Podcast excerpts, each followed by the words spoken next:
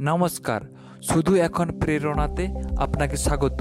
এই সপ্তাহের আঠাশ নম্বর এপিসোডে শুনবেন কিছু অনুপ্রেরণামূলক উক্তি এবং আপনি আছেন বাপি মোদকের সাথে।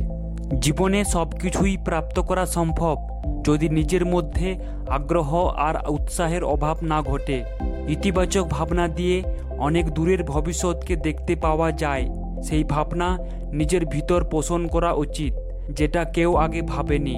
যেমন প্রচেষ্টা না করলে জীবনে সফলতা আসে না, তেমনি সঠিক প্রচেষ্টা করলে কখনো ব্যর্থতা আসে না। মানুষের ইতিবাচক চিন্তার দ্বারাই মানুষ উপকৃত হয় আর ইতিবাচক ভাবনা মানুষকে সবসময় সামনের দিকে এগিয়ে রাখে। মনে প্রেরণা জাগিয়ে রাখার দায় নিজেকেই নিতে হবে, কেননা সারা জীবন ধরে মানুষকে কর্মই প্রেরণা যোগায়। মানুষের ছোট ছোট ভাবনা থেকেই আবিষ্কারের ধারণা এসেছে। তাই নতুন নতুন চিন্তা ভাবনা প্রয়োগের মাধ্যমে কাজ করার চেষ্টা করা উচিত। শুধু সামনের দিকে এগোলেই হবে না, যেন নিজের মতো করে নতুন নতুন উচ্চতা অর্জন করাও সম্ভব হয়। বাহ্যিক সৌন্দর্যের থেকে মনের সৌন্দর্যকে প্রাধান্য দেওয়া উচিত, কেননা মনের সৌন্দর্যই জীবনভর সঙ্গী হয়ে থাকে। সৎ আচরণের জন্যই এক ব্যক্তিকে আদর্শ বানায়।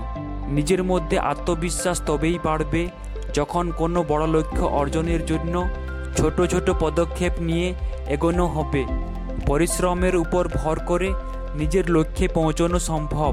যদি কোনো ব্যক্তি কঠিন পরিস্থিতির কাছে হার না মেনে নেয়, সফলতার স্বাদ পাওয়া যাবে না। যদি জীবনে ব্যর্থতা না আসে, ব্যর্থতার কারণে হার মেনে যাওয়া উচিত নয়, বরং সৎ চেষ্টা চালিয়ে যাওয়া উচিত। নিজের বিবেককে জাগ্রত করতে না পারলে নিজেকে মূল্যায়ন করা সম্ভব নয়। এটা স্মরণ রাখা উচিত। মানুষের বিবেক, অর্থের চেয়েও অতি মূল্যবান সম্পদ। শেষ অবধি শোনার জন্য অসংখ্য ধন্যবাদ। আবার দেখা হবে আগামী সপ্তাহে। ততক্ষণ কনফিডেন্ট থাকুন মোটিভেটেড থাকুন।